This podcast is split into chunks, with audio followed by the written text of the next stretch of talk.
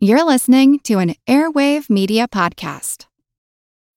When you need mealtime inspiration, it's worth shopping Kroger, where you'll find over 30,000 mouthwatering choices that excite your inner foodie. And no matter what tasty choice you make, you'll enjoy our everyday low prices, plus extra ways to save, like digital coupons worth over $600 each week. You can also save up to $1 off per gallon at the pump with fuel points. More savings and more inspiring flavors make shopping Kroger worth it every time. Kroger, fresh for everyone. Fuel restrictions apply.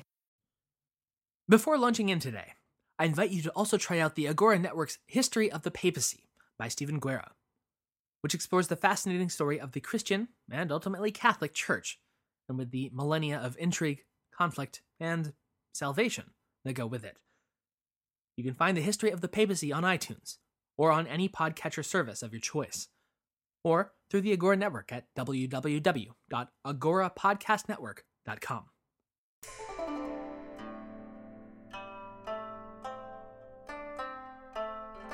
Hello, and welcome to the History of China. Episode 89 Clash on the Borderlands. Last episode, we were stuck inside Emperor Gaozong's and Empress Wu's capital on the move, as they went back and forth and back and forth between Chang'an and Luoyang at the Empress's superstitious insistence. Their two decade period of dual reign was fraught with splendor, intrigue, and more executions and forced suicides than you could shake a stick at, as Wu Zhao clung tenaciously to the power she had spent a lifetime amassing for herself. And when Gaozong died, she had engineered the royal court, again through copious bloodletting, to ensure that when her young son came to the throne, she'd be safely ensconced as his regent. But we're not going to talk about all that today. In fact, it will probably be a two week period before we get back to the royal palace and the Empress Dowager because today we're going to focus on the other side of Gaozong's time in power his foreign policy. And by foreign policy, I of course mean just so much warfare. So, let's jump right in. When he had first taken up his father's imperial mantle and ascended to the throne in the front of the late, great Taizong's own coffin back in 649, Emperor Gaozong had by every possible measure inherited an empire ascendant. Though Taizong had made the same ultimate mistake as his dynasty's Sui predecessors in bloodying his hand time and again against Korean Goguryeo, that one failure was neither as destabilizing as it had proved for the Sui, nor a general marker of his overall military track record. As we ended off back in episode 85, that admittedly costly blemish had been a one off for Taizong, and on the whole, completely eclipsed by his glorious successes to the north and the west capped off as it had been by him proclaiming himself the Tian Ke Han, or the Heavenly Kagan, of all the Turks, and rendering their once mighty empire his own vassal peoples. It was this very strong setup that Gaozong had inherited. China larger and stronger than it had been in centuries, and in his time in power, he would take his father's accomplishments to their logical and largest conclusion. We're going to begin today on the westernmost frontiers of the Tang Empire, as it was forced to contend with the Turks. Yeah, again. As you recall, Taizong had indeed brought the eastern Turkic Khans to heel. But there was, of course, another group that had split off from their eastern brethren following a civil war in the mid 6th century the Western Turkic Khanate. This was the name given by the Chinese, or as they rendered it, the Xi Tuje. Like virtually all powerful steppe empires, though, the Turks themselves only formed the upper echelon of a vast pyramid of confederated tribes paying them vassalage. These sometimes wildly different peoples were made up of tribal groups, some of which might sound familiar, including the Oghuz, the Onagur, Khazars, Utigur, Uyghurs, and probably most familiarly, the Bulgars and even the Huns. Their name for themselves appears to have been the Onoq, which translates as the Ten Arrows, an arrow being a reference to what they called their political and military subdivision within the Khanate. The Old Book of Tang further explains, quote, Soon after 635, Dielishi Kaghan divided his state into ten parts, and each was headed by one man. Together, they made up the ten divisions. Every division was given an arrow by him, thus, they were known as the Ten Arrows. Each took command of one arrow, and called themselves as the Ten Arrows. Thereafter, each arrow was also known as one tribe, and the great arrowhead as the great chief. As with their eastern counterparts, the Western Turks and the Tang Chinese didn't exactly get on, and their relationship had been fraught from the outset with hostility and tension. Nevertheless, Emperor Gaozu had widely taken a page from the military stratagems of the first emperor of Qin himself, Qin Shi Huang, and allied with distant states in order to crush those nearer. To that end, the Western Turks had proven to be useful idiots indeed. But with the final destruction of the Eastern Khanate by Taizong in 629, that usefulness had reached its endpoint. The Western Khagan had seen which way the wind was blowing and played it safe by pledging his nominal submission to the Tang, and even replacing their former Khan with another who had personally pledged fealty to the Chinese throne. But that embarrassing promise of submission would barely outlast Taizong's funeral. And when his young and untested son, Gaozong, came to power in 649, well, all bets were off. One of the former Turkish Khan's subordinates and kinsmen, named Ashina Holu, had been proclaimed a Tang army general after he had defected. But when Gaozong took the throne, Holu would double cross his new commission and defect back to the Turks, overthrowing the puppet Khan and establishing himself as the independent Shabulou Khan in 651. In short order, Shabulou would reunite the tribes of the Tarim Basin under the Turkic banners and come to rule an area, according to Weschler, that stretched, quote, beyond the Paramirs to the borders of Persia. For more than half a decade, the revitalized horde of Shabulou Khan would raid across the Chinese borders and terrorize its populace. Inevitably, this would draw a response from the Tang army, and in 657, Gaozong mobilized it against the Western Turkic menace under the command of General Su Dingfang, and with two of the insurgent Khan's rival Ashina clansmen as his lieutenants to put the Western Turks down once and for all. So, you got all that? Yeah, I, I thought so. Not confusing at all, right? Just kidding, of course. The multiple intersecting layers of these types of multi ethnic, multi tribal coalitions is by their very nature Byzantine in the worst possible sense, and almost impossible to really keep a clear understanding of, since they're just constantly shifting and changing as one clansman rises or falls or is killed or simply loses favor. And it isn't just me saying this from my comfortable vantage point in the 21st century. Even the Chinese, at the time, and for centuries to come, were just as flummoxed by these groups of loosely affiliated clans and their indecipherable command chains. That explains, in large part, why no matter how many times the Han, or the Jin, or the Sui, or now the Tang kept hammering them down, they'd always just pop right back up, seemingly little worse for the wear. Jonathan Karam Skaff writes in his book, Sui Tang China and its Turco Mongol Relations, quote, From the perspective of the Tang court, tribal management could be a headache that entailed discerning the intentions of various frontier military commanders and Turco Mongol chiefs, each with his own interests that might diverge from the court's. Negotiations were ongoing. So, what could have possibly justified this sort of eternal negotiation with every single petty commander at every level of society for each little concession or point? Skaff continues, quote, The payoff, justifying the nuisances, was a ready supply of highly skilled cavalry available to meet military exigencies. In other words, the promise of horses and people really, really good at riding and fighting on them. So that's one of the big reasons why Tang China was so keen to secure the lands that were so far from their center of power. But back to the military campaign, though. General Su had been selected because, over the course of his long career, he had developed something of a reputation as a Turk destroyer. He had risen to prominence as an officer of the Sui army more than two decades earlier, when the unit he had commanded had been the one to lead the assault against the Khan of the Eastern Turks, Ilig Khagan, thereby ending the Eastern Turks altogether. Nevertheless, it was a relatively small force that Su now would be commanding against his Western foe, at least by Chinese standards and it perhaps numbered only about 20,000 strong, with about half of that consisting of Uyghur auxiliary cavalrymen. That might sound potentially unreliable, but since the only way to really deal with steppe cavalry was with more steppe cavalry, there weren't too many other options. And regardless, the Uyghurs were smart enough to know that if they assisted the Tang and then won, their place within the Central Asian hierarchy would be vastly improved.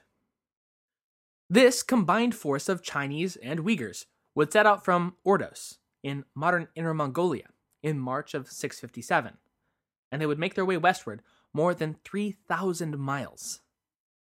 The journey would take some eight months to complete, and would see them crossing some of the most inhospitable terrain on the planet. Even the snows of winter wouldn't halt their trek across the Asian interior, in spite of his subordinates' pleas to call a halt in this insane weather and just wait already for spring to continue the march.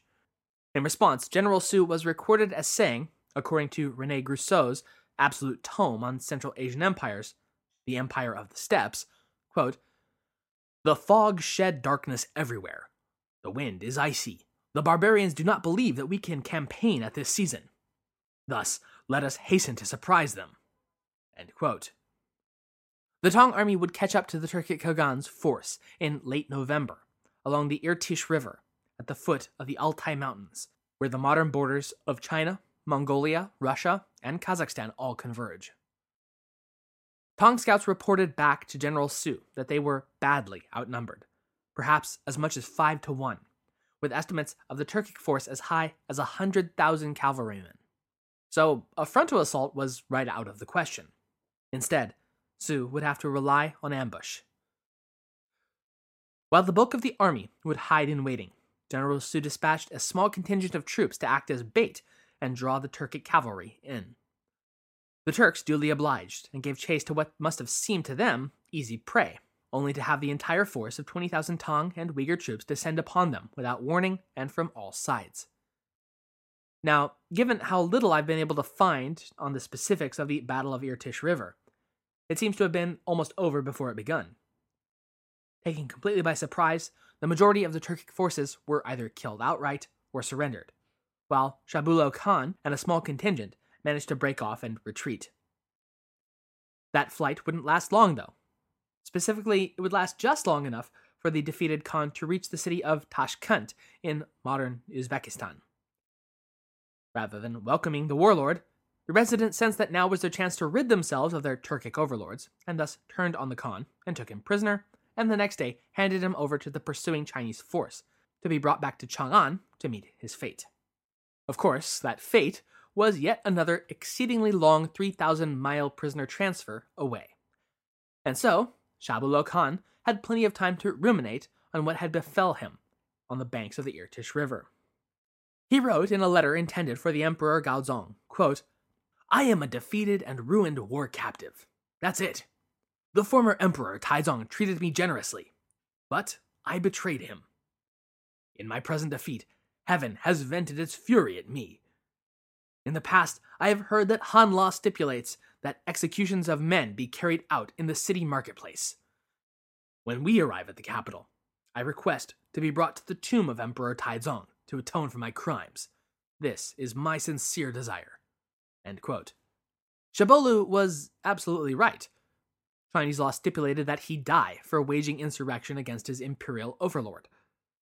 But Gaozong was moved by this display of apparently sincere repentance, and thus waived the execution as Shabulou requested, in front of Taizong's tomb. Nevertheless, the shame of first his defeat and then the humiliation he had put himself through to spare his own life weighed heavily on the now former Khan of the Western Turks.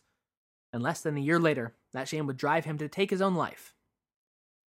He would be buried outside the Emperor's park under a mound topped with a stele, a military trophy of sorts, symbolizing both the Tang's great victory over the Western Turks and the loyalty of its Kagan, ultimately, to the imperial throne. With the fall of its Khan, the Western Turkic Khanate crumbled and was annexed into Tang China under the now greatly expanded Anxi Protectorate. The tribes of the Western Turks were split down the middle and placed under two new Khans, and, in the old Chinese spirit of divide and conquer, the two vassals Gaozong chose were selected precisely because they absolutely hated each other. As I'm sure we all know, it's very hard to rebel against your imperial overlord when you're constantly at your neighbor's throat. Regardless, between 659 and 661, not only the entirety of Xinjiang, but also all of the vassal states of the Western Turks, including the regions of Russian Turkestan and the Oxus River Valley, were officially incorporated into the Tang Empire. That is to say, by 661, the borders of China had expanded to actually border Persian territory. This would be short lived, however.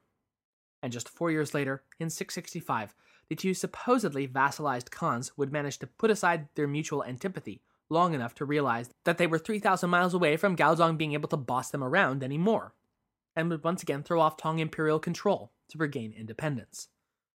Like I said earlier, you hammer one down, two more just pop right back up. Ugh, barbarians, right? Now, regardless of how much he might have liked to do something about that, though, Emperor Gaozong was forced to pretty much allow the two little Khans that could to go on thumbing their nose at him from the middle of Asia, because he really, really could not spare the manpower to go deal with them right now. He had other and far more pressing concerns. By more pressing concerns, I mean, surprise, surprise, Korea. You remember them, right? That tiny little kingdom of Goguryeo that had chewed up and spit out the Sui dynasty, and then whom Taizong had beat himself to death smashing against. Well, it's time for Emperor number three to try his hand at breaching that Korean Maginot line. Let's see how that pans out, shall we? But seriously, though, I've been re listening to Dan Carlin's series on World War I, the blueprint for Armageddon, on my commute, and it struck me how very similar the feel of the Western Front seems to the war with Goguryeo. Massive forts manned with thousands of troops, massive columns of soldiers and supplies delivered to the front lines through huge technological innovations, and above all, a seemingly static, largely unchanging battlefront that sees wave after wave after wave of soldiers die by the thousands to take and then retake again in battles that are as titanic as they are benumbing in their sheer repetitiveness. The Tang Goguryeo line of conflict is, at least in its broadest strokes, a lot like a medieval Western front. I, I realize that it's far from a perfect comparison, but it's one that stuck with me. Anyways, pulling away from that little flight of fancy, at least for now, let's recap the Korean situation. As you may recall, hostilities had recommenced between Goguryeo and Tang when the old king had died, and the new king was then overthrown and killed by a military dictator named Yong Gao Somun. Yon had reversed the conciliatory policies and promises of subservience to Chang'an and begun to openly flout Tang domination, beginning in 645. Personally offended at this, and also wishing to finish what his father had begun, Gaozong effectively inherited Taizong's obsession with bringing the offending Korean kingdom to heel, though he would, wisely, pursue a rather different strategy than either of his forebears. In the year following Gaozong's accession, 655, dictator Yun pushed the Korean problem right to the forefront of policy decisions when he commenced an invasion of the territories in southern Manchuria occupied by the Khitan people, who had pledged themselves as vassals to the Tang seven years prior. It was, of course, the obligation of the suzerain to respond to attacks against his protected states. But the push towards recommencement of hostilities had actually been in the works behind the scenes for years at this point, and pushed by a seemingly unlikely source, the smallest and youngest of the Korean kingdoms, Silla, at the direction of its queen regnant, Jindok. Interestingly, the second queen regnant of the southern Korean kingdom, having succeeded her cousin, Queen Sondok, in 647, she made moves to strengthen her kingdom's ties to Tang China over the course of her seven year reign in order to secure the mighty Chinese state's eventual alliance and military support. Queen Jindok personally composed a poem to the Emperor of Tang, which was composed of a five character verse titled Taepyeong Song, meaning the Song of Great Peace. She sent the poem, wrapped in a piece of silk brocade, to Emperor Gaozong through her envoy, Kim Bop-min, who later became King Munmu. At Evernorth Health Services, we believe costs shouldn't get in the way of life changing care, and we're doing everything in our power to make it possible. Behavioral health solutions that also keep your projections at their best? It's possible. Pharmacy benefits that benefit your bottom line? It's possible. Complex specialty care that cares about your ROI? It's possible. Because we're already doing it. All while saving businesses billions. That's Wonder made possible. Learn more at evernorth.com/wonder. The poem itself is about as big of a kiss up as you might expect from someone seeking military aid. I won't read the whole thing as it's rather long, but just to give you an idea, it begins with, as translated by Pae-yong Yi, In the book Women in Korean History, quote, Great Tang created the powerful celestial dynasty. The lofty royal achievements bloom high forever. The monarch has ended war to give soldiers rest. He esteems culture as noble heir to hundred kingdoms. He presides over heaven to send down sweet rains. He rules over all creation, giving luster to every object. His deep benevolence matches only the sun and the moon. It goes on and on like that. It is essentially a love letter to Gaozong's imperial ego. Because Queen Jindok knew well enough that though the way to a man's heart might be through his stomach, the way to his army lay in telling him how awesome he was at everything. And Gaozong just ate it up. In return, he named Jindok as his vassal and the Princess of Girim. It was a natural alliance and a win win relationship, as both wanted to defeat the aggressively expansionistic Goguryeo. Tang for prestige and honor, and Silla itself for sheer survival. It was now, after all, mortally threatened by the alliance between the North Korean power and the third of the Korean Three Kingdoms, Baekje, which was itself allied with the Yamato Wa Japanese people to effectively encircle the beleaguered Silla. So it was do or die. And in that situation, I think we'd all be writing love poetry to a potentially game changing ally if we thought it would help. And help it did. Though Queen Jindok would die in 654, her groundwork would bear fruit for her successor, King Muyol. A military alliance was secured between Silla and Tang against the other two Korean states, and mobilization plans drawn up. It was ultimately decided that the first target should be the weaker of the two, Baekje, which would both increase the likelihood of success, rather than, say, bashing their collective heads against the brick wall that was Goguryeo again, and also then serve as a toehold and launch platform for subsequent raids into the larger enemy state. By 660, preparations had been finalized, and both allied armies were ready to mobilize. Once again, Emperor Gaozong would appoint his best and most decorated military commander to the job, he who had almost single handedly defeated not just one, but now two Turkish Khanates, General Su Dingfang. At the head of an army consisting of as many as a hundred thousand, General Su sailed across the Yellow Sea out of Shandong Peninsula and made landfall near Baekje's capital city of Sabi. As the Tang armies debarked from their transport on the banks of the Gum River and began laying siege to the capital from the shoreline, Silla launched its own coordinated strike from the other direction with an army of about 50,000, smashing through the eastern defenses and wrapping Sabi city in a double envelopment. By mid July, the city had fallen. Weschler writes in the Cambridge History of China, quote, Surrounded on all sides, the king of Baekje fled from his capital, and his son surrendered the city and his country to the Tang.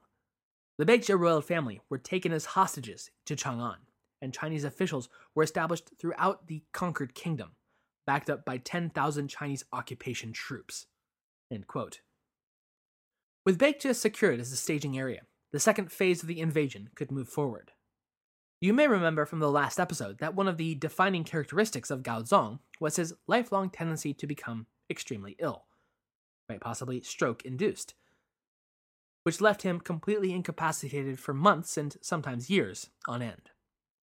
Well, this turned out to be one of those times, so though many of the histories chalk up Tang's role in the coming invasion of Goguryeo to its emperor, final say in the matter may have fallen to, that's right, Empress Wu Zhao and her calculating political acumen.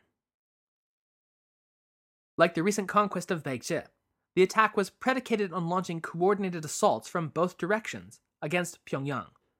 General Su and the Tang army from Liaodong to the north while a second Chinese strike force would invade from conquered Baekje to the south and recreate the double siege that had proved so effective before. In all, many accounts tell that the Tang army committed to the attack numbered more than 350,000 soldiers, but as always, take such numbers with a sizable dosage of salt. Silla would not be asked to commit any sizable number of its own troops to the conquest of Goguryeo, and was relegated to the role of providing logistical support and supplies to the Chinese armies stationed in Baekje. Essentially, the water boy of the big game. The northern theater of the invasion went basically according to plan. Led by General Su, the Tang army stormed across the Liao River and bypassed the always troublesome defensive fort networks that had slogged their efforts down time and again. In autumn of 661, the force arrived at the outer walls of Pyongyang and commenced its half of the siege, no doubt eagerly awaiting for the other half of their army to appear over the southern horizon and complete it. You know, any minute now. What General Su and his army did not know, and could not have known, was that events had turned sour in conquered Baekje. Because though the royal family was now kept safely in Chang'an, they hadn't quite stamped out all vestiges of resistance. In particular, the Korean general, Gwisil Boksin, had gathered a band of allies to restore the Baekje king to his throne, and pivotally had called in the aid of Yamato era Japan. Boksin and his band hardly seemed to have been more than a nuisance to the Chinese occupation force, but still proved to be enough of a bother that the southern half of the invasion force was forced to cancel its northward march. Thus, unable to complete his noose around the Goguryeo capital, in spite of an abortive attempt to reinforce his position from the Silla Royal Army late that year, General Su's siege proved ineffective, and he was forced to call it off yet again in February of 662 and retreat back to the Chinese side of the Liao River. The following year would see one of the climactic moments of the Tang Goryeo War, when the Yamato Japanese war fleet at last arrived at the mouth of the Geum River in an attempt to counter invade and free Baekje from Chinese control. Known as the Battle of Baekgang, or in Japanese as the Battle of Hakusuki Noe, it would be a tremendous sea naval battle between China and Japan. The Japanese force numbered some 800 ships specifically designed for this mission, carrying more than 42,000 troopers, in addition to an unknown number of Baekje restoration forces. Their goal was to relieve the Tang siege of the Restoration's wartime capital, Churyu, in an amphibious assault. On the 27th of August, the two sea powers clashed for the first time, with the Tang navy being thoroughly outnumbered, with only 170 ships and between 7 and 13,000 men. But on the other hand, controlling the river mouth itself, and thereby negating that numerical advantage. By taking the battle out of the sea and into the constraints of the river instead, the Tang Navy could engage the Japanese ships one to one instead of simply being overwhelmed. In essence, what comes to mind is the Battle of Thermopylae, where the 300 Spartans were able to hold off a million Persians by positioning themselves within the narrow hot gates. Thus, the initial Japanese push to take the river was repulsed, but they would be back. The following day would see the battle recommence, this time with further reinforcements, and alongside a coordinated ground assault launched by the Baekje Restoration forces. Once again, though, the Tang Navy's positioning would prove the decisive element in the encounter, with the Japanese ships trying to break through their lines at least three times, but with each effort again repulsed. By the end of the day, the tremendous efforts of the Japanese seamen had exhausted them, and they had begun to allow their fleet formations to begin to lose cohesion. The Tang Navy, meanwhile, had been pushing back and holding off the strikes, yes, but had had the luxury of being able to simply sit and wait, fighting off the Japanese advance and then recover as their opponent was forced to retreat, reform, and advance again. As such, the Tang military had been able to hold its true strength in reserve until just the right moment. And that moment, its general sensed, had finally come. With all the remaining energy that the Japanese sailors could not at this point hope to match, the Tang Navy surged forward and broke through the left and right flanks of the exhausted Japanese fleet, trapping the ships and pinning them together to be struck down one after the other. In outcome, if not exactly tactic, mirroring the famous Roman defeat by Hannibal at the Battle of Cannae, only on water. According to the Nihon Shoki, or the Chronicle of Japan, that day saw the loss of more than 400 warships and more than 10,000 of its finest soldiers. It was the worst military disaster in Japanese pre modern history, and would sound both the final death knell for any hope of restoring Baekje, as well as any and all Japanese idea of military adventures onto the Asian mainland for more than 900 years. The Yamato imperial court was so shaken by the scope of this defeat that over the course of the rest of the 7th century, they would order constructed a vast network of coastal defenses and early warning systems in the event of what they thought was an inevitable Tang Chinese or Silla Korean, or worse, both together, counter invasion of the Japanese home islands. For Tang China, the outcome was obviously beneficial. It now held uncontested control of the southern half of the Korean peninsula, which it had now officially annexed and rechristened as the Protectorate General to pacify the East. For Japan, though, the reasons were rather less clear. Why exactly had they gotten involved again? What had they possibly hoped to accomplish? Linguist J.M. Unger of the University of Hawaii has posited that based on the records of the Baekje language, they may have in fact been a remnant state of the people who had initially migrated from the Asian mainland to the Japanese islands. This idea seems to be supported by the fact that following the disaster at the Geum River, Baekje refugees were given the option of loading onto ships bound for Japan, and those who did were all given titles commensurate with those they'd held in Korea once they'd arrived. There certainly seems to have been an unusually close bond between the two states. For many of us looking at this event from our viewpoint in the 21st century, especially those of us in the West, it might seem surprising to have the Japanese military so thoroughly thrashed by their Chinese contemporaries. After all, many of us think of the martial prowess of the samurai when we think of Japanese warfare. And of course, the massive invasion and occupation of mainland East Asia before and during the Second World War.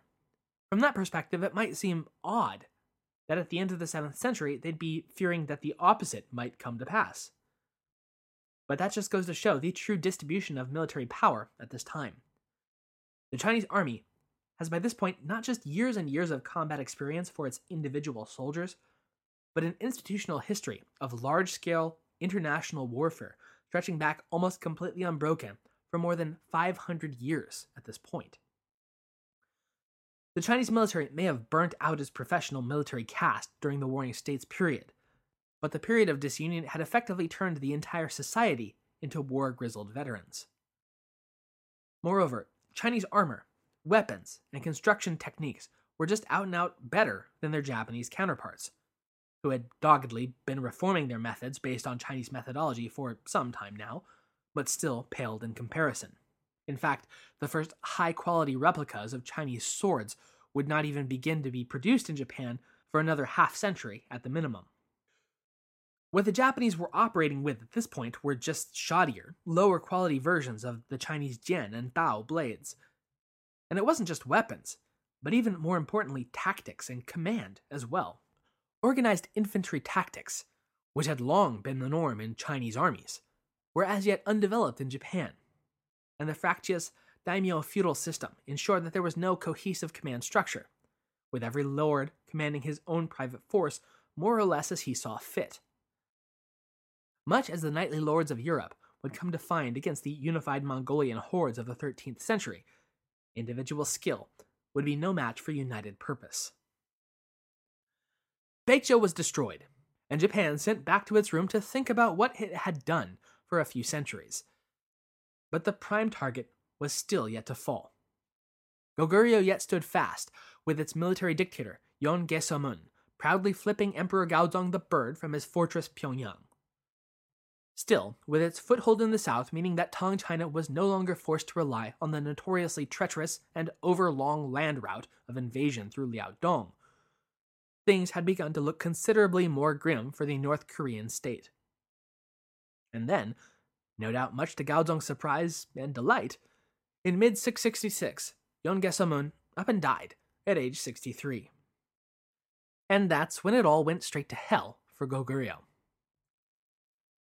In the sudden vacuum left by Yon the Elder's tyrannical, despotic rule, his three sons all just jumped at each other's throats trying to fill the slot. Yon's designated heir eventually made the breathtakingly stupid decision that I'll defeat my brothers by asking China to take it back for me. And to this, China said, Don't mind if I do. Weschler describes what happened next. Quote, the Tang responded by mounting a massive land and sea campaign against Goguryeo, under the command of the aged Li Shiji. A large force from Silla joined the assault from the south. In the ninth month of 668, as the climax to a series of Tang victories, Li Shiji took the Goguryeo capital, Pyongyang, after a month long siege, and took back to China with him some 200,000 prisoners, including the Goguryeo king, who was ceremonially presented at the tomb of Taizong. a Chinese protectorate with a garrison of 20,000 troops was set up to govern the conquered kingdom. And that, as they say, was that. Goguryeo, which had stood proud and independent for some six centuries, was at last no more, now instead rolled into the Tang's protectorate general to pacify the east. However, much like its huge territorial gains in the far west, Korea would not remain Chinese for long. Continued resistance to Chinese occupation would see a brief restoration of the royal household in 670, only to be snuffed out again four years later. Internal resistance, however, remained steadfast. Moreover, now with its two local enemies destroyed, the kingdom of Silla was beginning to say, okay, yeah, thanks for the assist, China, but uh, you can go home now. To which China, of course, said, You don't seem to understand. I've already unpacked.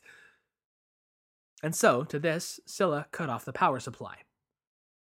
The material aid the Tang occupation forces had been receiving and relying upon from Silla this whole time to supply their efforts would quickly dry up, leaving the imperial court at Chang'an strained to make up for the loss.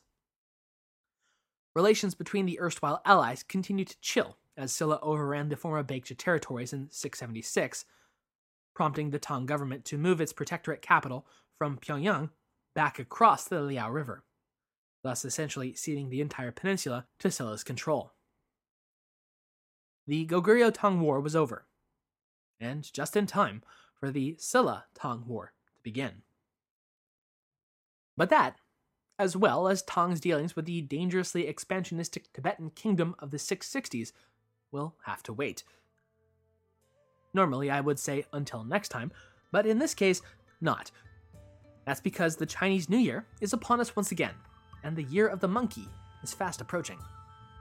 So, given that we are more or less still in the period that the event actually took place, next time we're going to take a look at the most famous monkey in all of Chinese folk legend, Sun Wukong the Monkey King. Or, as you Dragon Ball Z fans might better know him, Son Goku. What's that? He's not really history and just a 14th century fantasy novel? Pah! Fine. Well, then, after my foray into flying staff wielding simians, farm tool wielding pig people, and dragon horses, we'll then discuss the real journey of the monk Xuanzang and his incredible trek across the wilds of India to bring back those holy Buddhist sutras. Thank you for listening. Please join us at the History of China on our Facebook page, slash the History of China, or on Twitter under the handle at THOC Podcast, or of course at our home on the web at www.thehistoryofchina.wordpress.com. And while there, please consider helping us keep the show going by becoming a donator through PayPal or a recurring patron of the show through our Patreon link, both of which can be found on the website. Thank you so very, very much. As a long-time foreign correspondent, I've worked in lots of places, but nowhere as important to the world as China.